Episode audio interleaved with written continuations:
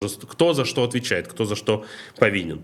Вот, вот. А, а у нас сейчас случилась связь, и э, сейчас мы начнем говорить с режиссером Романом Качановым. Здравствуйте.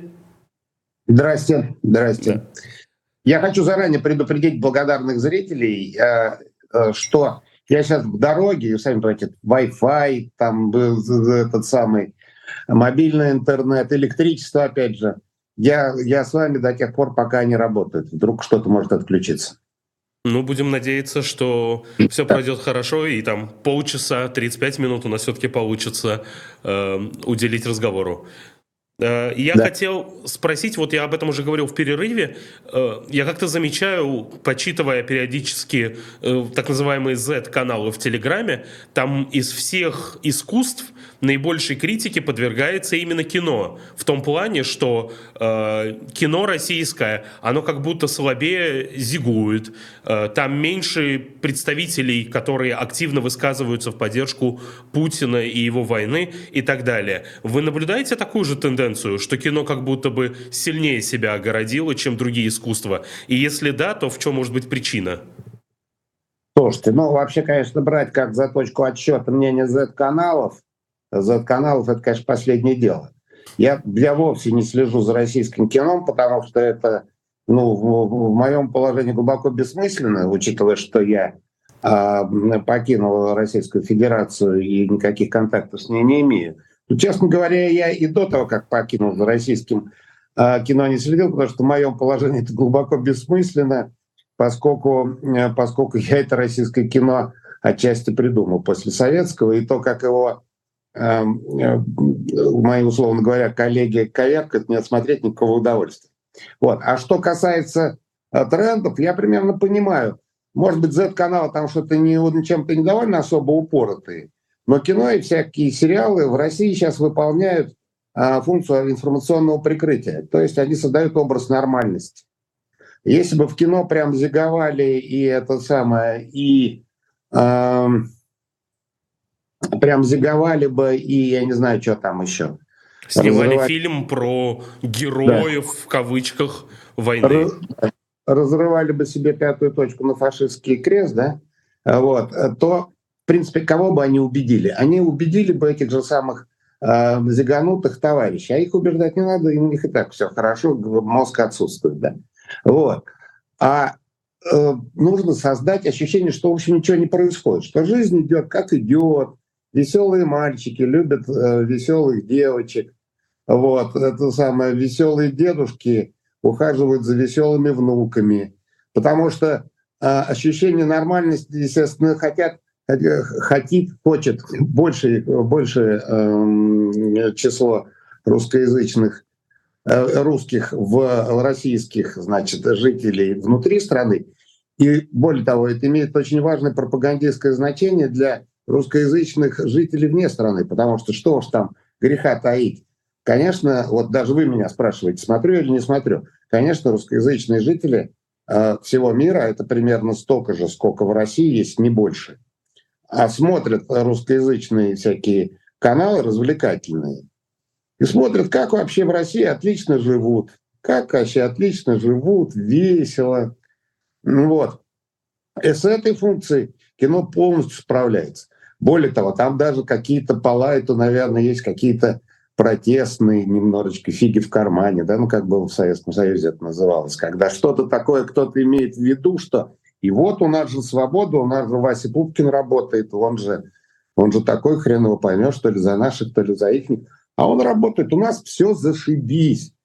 Я так понимаю, для этого кино и сериалы, если говорить более в общем э, смысле про кино, заточены. Это очень э, мерзкая на самом деле ситуация, очень мерзкая э, функция, потому что ну, мы из истории знаем, да, то есть мы, я говорю мы так немножечко э, по-журналистски, но ну, известно из истории, что национал-социализм германский, э, итальянский фашизм, э, со, советский сталинизм и постсталинизм, да, он держался не на сумасшедших, э, не на сумасшедшем меньшинстве. Сумасшедшее меньшинство не представляет, ну, на этих там, на, на, на фанатиках, скажем так, да, или на отморозках. А фанатиков и отморозков их минимум всегда. И большинство, конечно, может их съесть, и даже, даже они находятся, скажем так, в арифметической погрешности. То есть относительно большинства их вроде как и не существует. Но вот это молчаливое большинство в, э, в немецко-фашистском рейхе национал-социалистическом, ну, с Италией там меньше информации, но я думаю, все то же самое. Вот эти вот э, молчащие на все согласные э, товарищи в, э, в, в, сталинские времена, э, которые тоже с, с удовольствием пели и плясали под фильмы э, Александрова, который показывал, как все хорошо живется, просто невозможно. Все повторяется, в этом смысле ничего нового не придумано. Поэтому наплевать, что там говорят эти самые Z-каналы. В общем-то, с той же степени наплевать, что снимают мои, условно говоря, коллеги, просто очень наплевать. Но это самое, но в целом, как тенденция, это все ничего хорошего. Вот что я хотел сформулировать.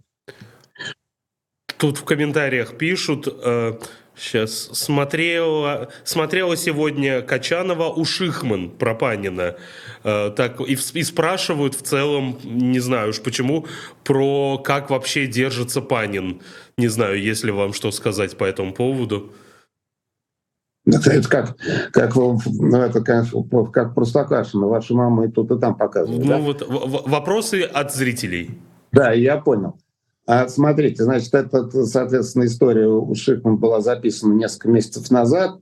И, и э, она вдруг Алексей, как обычно, спровоцировал какой-то маленький, маленький скандал с большими последствиями. Он раньше дал интервью «Скандальный Собчак», Ире было бессмысленно выходить.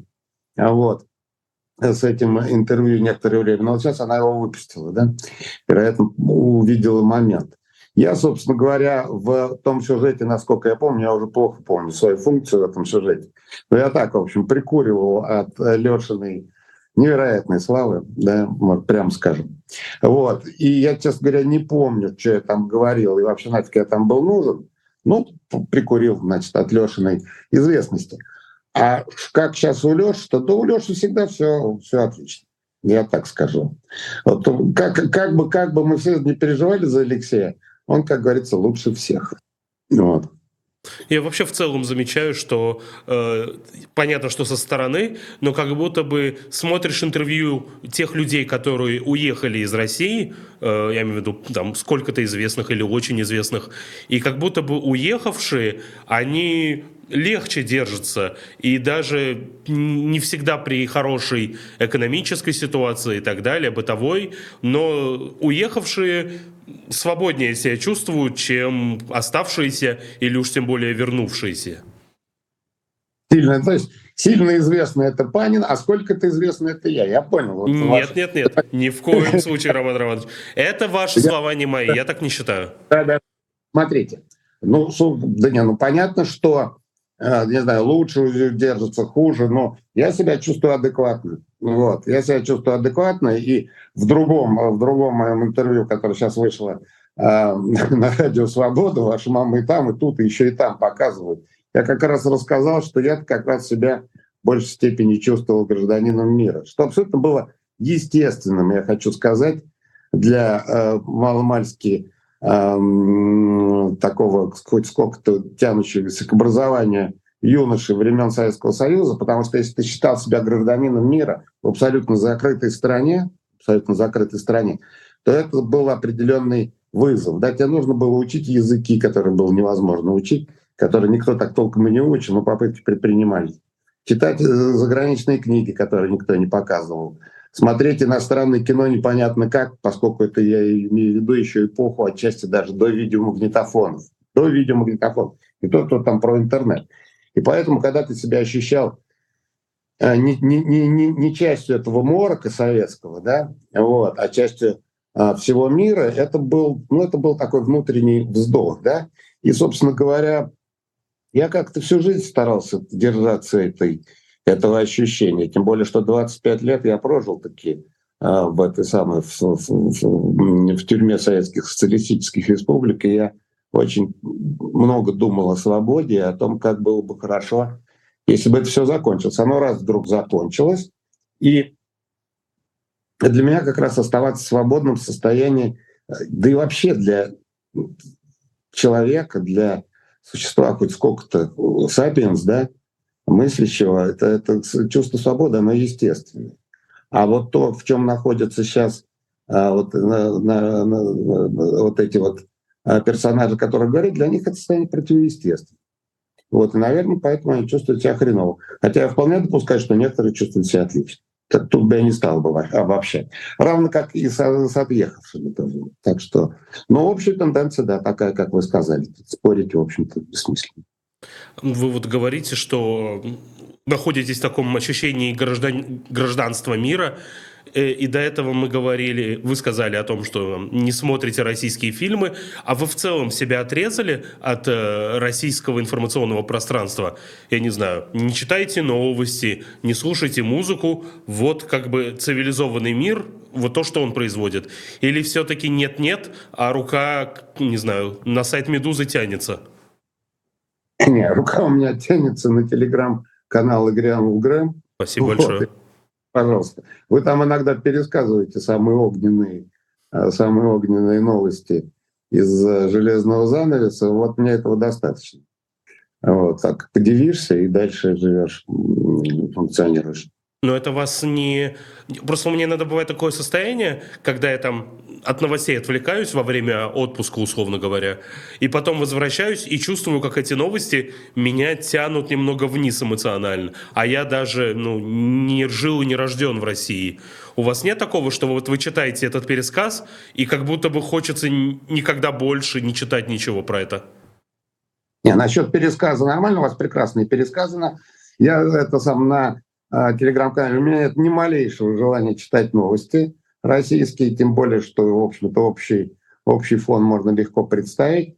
А что касается, ну, это вот мое личное наблюдение, может быть, оно не очень эм, социологическое, но, но такое было.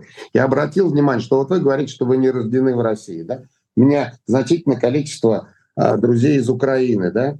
И я заметил, что иностранцы, я извиняюсь, но как вот иностранцы как раз следят, ну, я имею в виду русскоязычные иностранцы, да следят за той дичью, которая там происходит, и, соответственно, ходят со оставшими дыбом волосами да, от ужаса. Вот. А у меня, в общем-то, нет особой э, необходимости это следить, и чисто внутренне нет необходимости. Во-вторых, я понимаю истоки этой дичи прекрасно, я понимаю их носителей, и для, ну, это просто мне неинтересно. Понимаете, в чем дело? Ну, потому что я не в, этом, в этом нет для меня никакой новости. Интересно. Тут еще Тут тоже вопрос от комментаторов, потому что это не ваш фильм, но почему-то спрашивают про фильм «Пациент номер один». Насколько я понимаю, это фильм этого года. И вообще про фильмы о режиме и войне.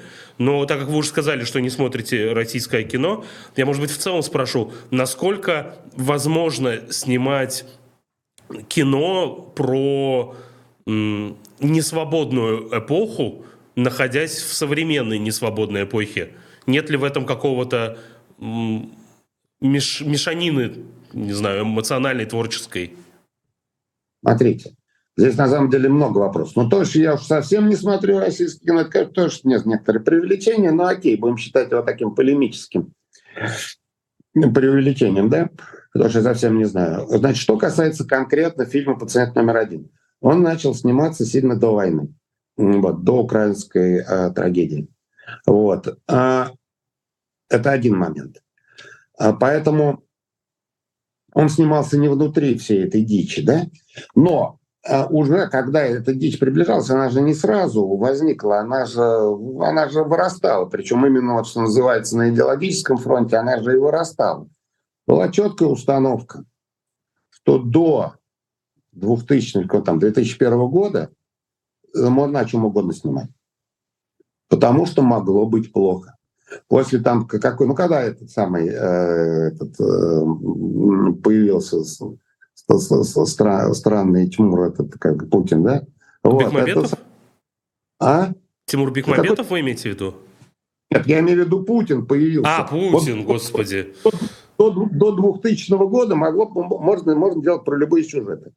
Потому что до его появления были маньяки, это самое, были маньяки, престарелые генеральные секретари, и прочие, значит, э, выродки.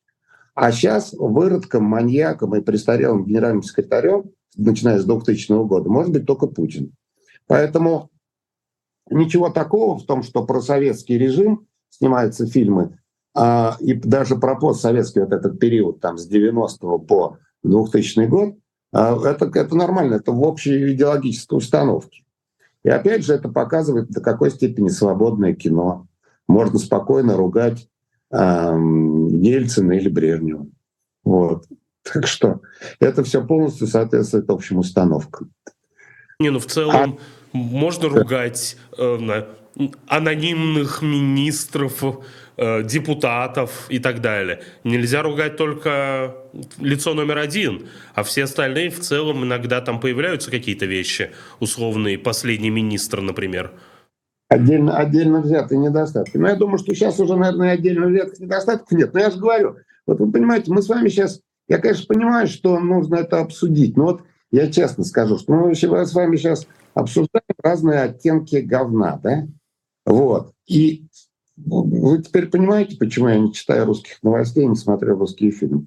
Потому что что так плохо, что так плохо. Я даже говорю чисто про идейный посыл, не говоря уже о том, что, как правило, это довольно низкий художественный уровень. А что касается именно фильма «Пациента, «Пациент номер один», он снимался до, до, до, до, до всей этой а, до всего этого кошмара и до всей этой дичи, и поэтому в этом смысле он немножечко а, ну, находится в другой несколько, как это сказать, ну, в другом, в другом несколько ракурсе его надо рассматривать. Я вполне допускаю, что это достойный фильм. То, что я читал, то, что я читал, говорит о том, что это фильм достойный. Ну хорошо, давайте тогда уйдем в сторону от этих оттенков, поговорим о чем-то позитивном. А, раз уж э, я тоже как бы очень люблю кинематографию часто о ней говорю, какие последние фильмы вы видели, в целом, неважно чьи, которые на вас произвели впечатление и которые вы можете порекомендовать мне и нашим зрителям? К сожалению, с 24 февраля 2022 э, года я ничего не могу смотреть, не читать. Ну, просто не то, что я такой, у меня такая тонкая душевная организация. Вот у меня настолько толстая душевная организация, что у меня просто что-то, что-то включаю и, и выключаю. Я, так что я мог порекомендовать смотреть иностранные фильмы, например, американские, на американском языке и учить параллельно этот язык. Вот. А, в общем-то, какого времени они даже не так уж и важны. Вот, потому что я, конечно, понимаю, что это вообще не, не в тему вопроса, но я скажу. Я, конечно, понимаю, что еще у жителей и бывших жителей Российской Федерации и жителей такие а, рассеяния, да, тех, кто русскоязычные люди, которые живут по всему миру, есть такой момент, что плохо знают языки. Но вот надо языки по, по американским фильмам, как минимум. Если, не, если нет настроения смотреть на фоне этих новостей а, какое-то кино, то надо смотреть их ради изучения языка. Это первое. А второй момент, это мое глубокое убеждение, все-таки я для кино не только зритель, я все-таки как в том этом самом старинном анекдоте, все-таки в большей степени не читатель, а писатель, я глубоко убежден, что то, что произошло в Украине и то, что происходит в Израиле, тем более, что эта ситуация, если внимательно посмотреть, это просто как под кальку, да, вот, все, а, все происходит, они вообще настолько меняют мир, и настолько уже очевидно, что существует, э, существует реакционная такая ось зла, то, что называется, существует весь цивилизованный мир, который, собственно говоря, э, который, собственно говоря, стоит в очередной раз на ситуации, когда или цивилизация погибнет, или он э, уничтожит эту, значит, эм, антицивилизационные, скажем так, тенденции. Да? Вот. И эта вот ситуация обновления, да, обновления и понимания очевидного, она полностью меняет, э, меняет все кино. То, что изменило русскоязычное кино, вот это я уже сказал, может, очень многословно, но это мысль, мысль несложно вычленить, что то, что снимается сейчас на русском языке, просто никому не нужно. Это даже вредно. Вот. Я имею в виду, снимается в пределах, в пределах а, границ Российской Федерации. Вот. А что касается вообще э, понимаете, ну, что значит меняется? Ну, полностью меняется искусство. Ну, не искусство как-то... Но вот то, что смешно, становится не смешным, понимаете? То, что казалось важным, уже становится не до такой степени важным, да? То есть идет полное переосмысление, э, переосмысление предмета, э, ну, ну, искусство, что такое искусство? Это точка зрения, понимаете, чем-то? Точки зрения на, эм, на некие объекты, да?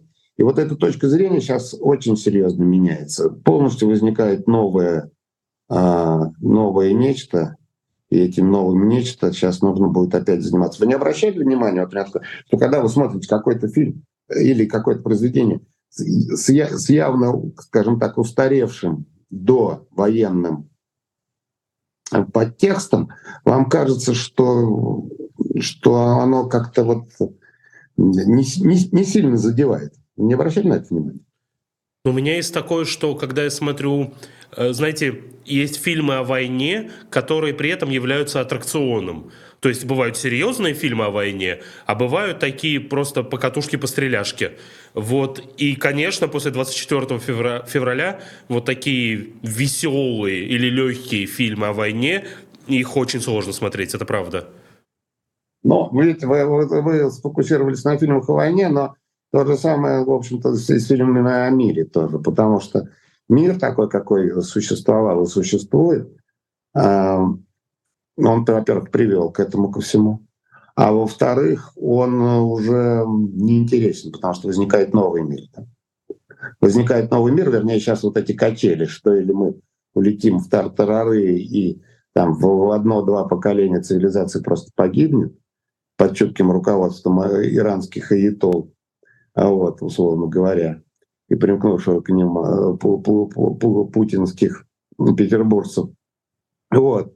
Или, или мир э, пойдет как-то оздоровиться. Да? Ну, это как коронавирус. Понимаете? Или все подохнут медленно или быстро, или, или все встанет на свои места. Но уже после всех этих событий и войны, и, кстати, коронавируса, который так совпало, был предвестником этого всего, мир уже изменился полностью. И, естественно, а, и сознание изменилось, очень сильно меняется. И то, что должно быть в искусстве и в кино, как одном из самых ярких искусств, тоже очень сильно меняется. Сейчас мы находимся в процессе этого всего. Ну, тут еще, не знаю, проблемы, не проблема, но все-таки кино — это достаточно долгий процесс. То есть там фильм, он может создаваться год, два, три, три. И поэтому мы эти изменения увидим, может быть, не прямо сейчас, а там в следующем году, через два. Ну да, во-первых, так. И это вы совершенно справедливо заметили. И то, что поскольку сейчас э, качели вот такие, сейчас еще э, многим сложно сформировать четкие образы. Да? Сейчас все-таки больше такая публицистическая идет история, то, что называется новости, то, что называется аналитика. Да? Вот. Э, конечно, образы какие-то формировать хорошо, когда уже некая история подошла к своему, к своей логической развязке. Вот, поэтому да, это какое-то время займет. А год, как вам два, кажется... Три. А, извините, закончится, конечно. Все, год, два, три, я сказал. Все, а. так. Я mm-hmm. хотел спросить, как вам кажется, когда вы сможете снова читать книги, смотреть фильмы? Это какой-то период или должна закончиться война или что-то еще произойти? Ну, да, уже не одна война должна быть зак- закончиться, потому что та война, которая э, случилась в Украине, я, естественно, это все очень переживал и очень все привело к серьезным сдвигам в моем сознании. И не только в моем сознании, надо сказать. Но сейчас уже вторая война случилась в Израиле. Собственно говоря, это одна и та же война. Одни и те же люди ее устроили. Говоря, в, одно, в, одном, в, одном, в одних институтах учились, да? Вот. А, и я имею в виду палестинских террористов, московских террористов, там, иранских, да? Все закончили институт Патрис Лумумба и высшую школу КГБ, да? Вот, это самое. Ну, а те, которые закончили, передавали опыт на месте, на местах. Вот, э, вернее, им передавали на местах. Вот, и э, вторая война началась в Израиле, и, в общем, сейчас как-то этот момент, когда я начну воспринимать э, все таким, как э, хотелось бы, не, я, у меня нет ответа на этот вопрос, я не знаю. То есть это не не связано с внешними проявлениями. То есть, условно говоря, завтра умирает Путин, Украина возвращает свои территории, Израиль приводит к миру своей территории, и все в мире устаканивается – вот в такой ситуации, как вам кажется? Я понимаю, что это не произойдет завтра, но через год, через два. Если силы добра, как мы их называем, одержат победу, это как-то при, приведет к внутреннему равновесию? Или вот то, что происходило последние годы, оно его так расшатало, что в идеальное спокойствие мы уже не вернемся? Ну, понимаете, в чем дело? Вы воспринимаете победу немножко кинематографически, что, в принципе, определенный комплимент кинематографистам всех времен народов, да, что вы воспринимаете, что вот в 6 часов вечера после войны все встретились, все встретились, значит, и все, и начали жить мирно. Я, я тогда, честно вам скажу, не жил. Я подозреваю, что это тоже не сразу произошло. То есть, как минимум, а, было долгий и мучительный период восстановления, не считая еще всяких нюансов, которые были получены сейчас забыты. Да? Вот.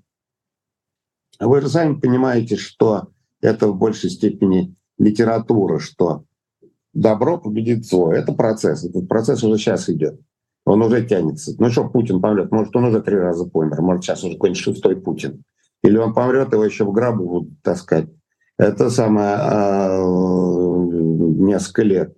Или, или, или отличные придут веселые молодые ребята, э, вот, путинисты, и никто вообще никуда не помрет. Вот, поэтому, может, они вообще, вообще на пенсию уйдут, просто переназначат а, своих марионеток и будут спокойно наслаждаться жизнью. Это все абсолютно а, вот когда умрет Путин, Израиль вернет свои территории, там не вернет свои территории, Украина вернет территории, Израиль очистит от террористов. А, к сожалению, это процессы все, да, это процессы, а не какое-то, а не какая-то, не какое-то движение с пункта А в пункт Б. Поэтому посмотрим. Конечно, хотелось бы, чтобы это произошло быстрее. И мы свое желание, чтобы это произошло быстрее, выдаем за то, Э, за ту картину, как это будет происходить. Умрет Путин, да ничего не изменится.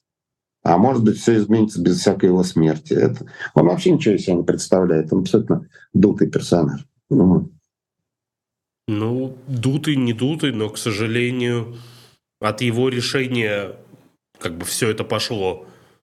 Если мы, конечно, не залазим в страшную конспирологию, где на самом деле Путин ни за что не отвечает, а это все не знаю. Ну, это вся цыгановщина, когда я не хочу лезть. Но в целом-то дутая личность, которая, к сожалению, оказалась очень важной вот в данный конкретный момент истории. Нет, дело в том, что, конечно, он что-то там решил.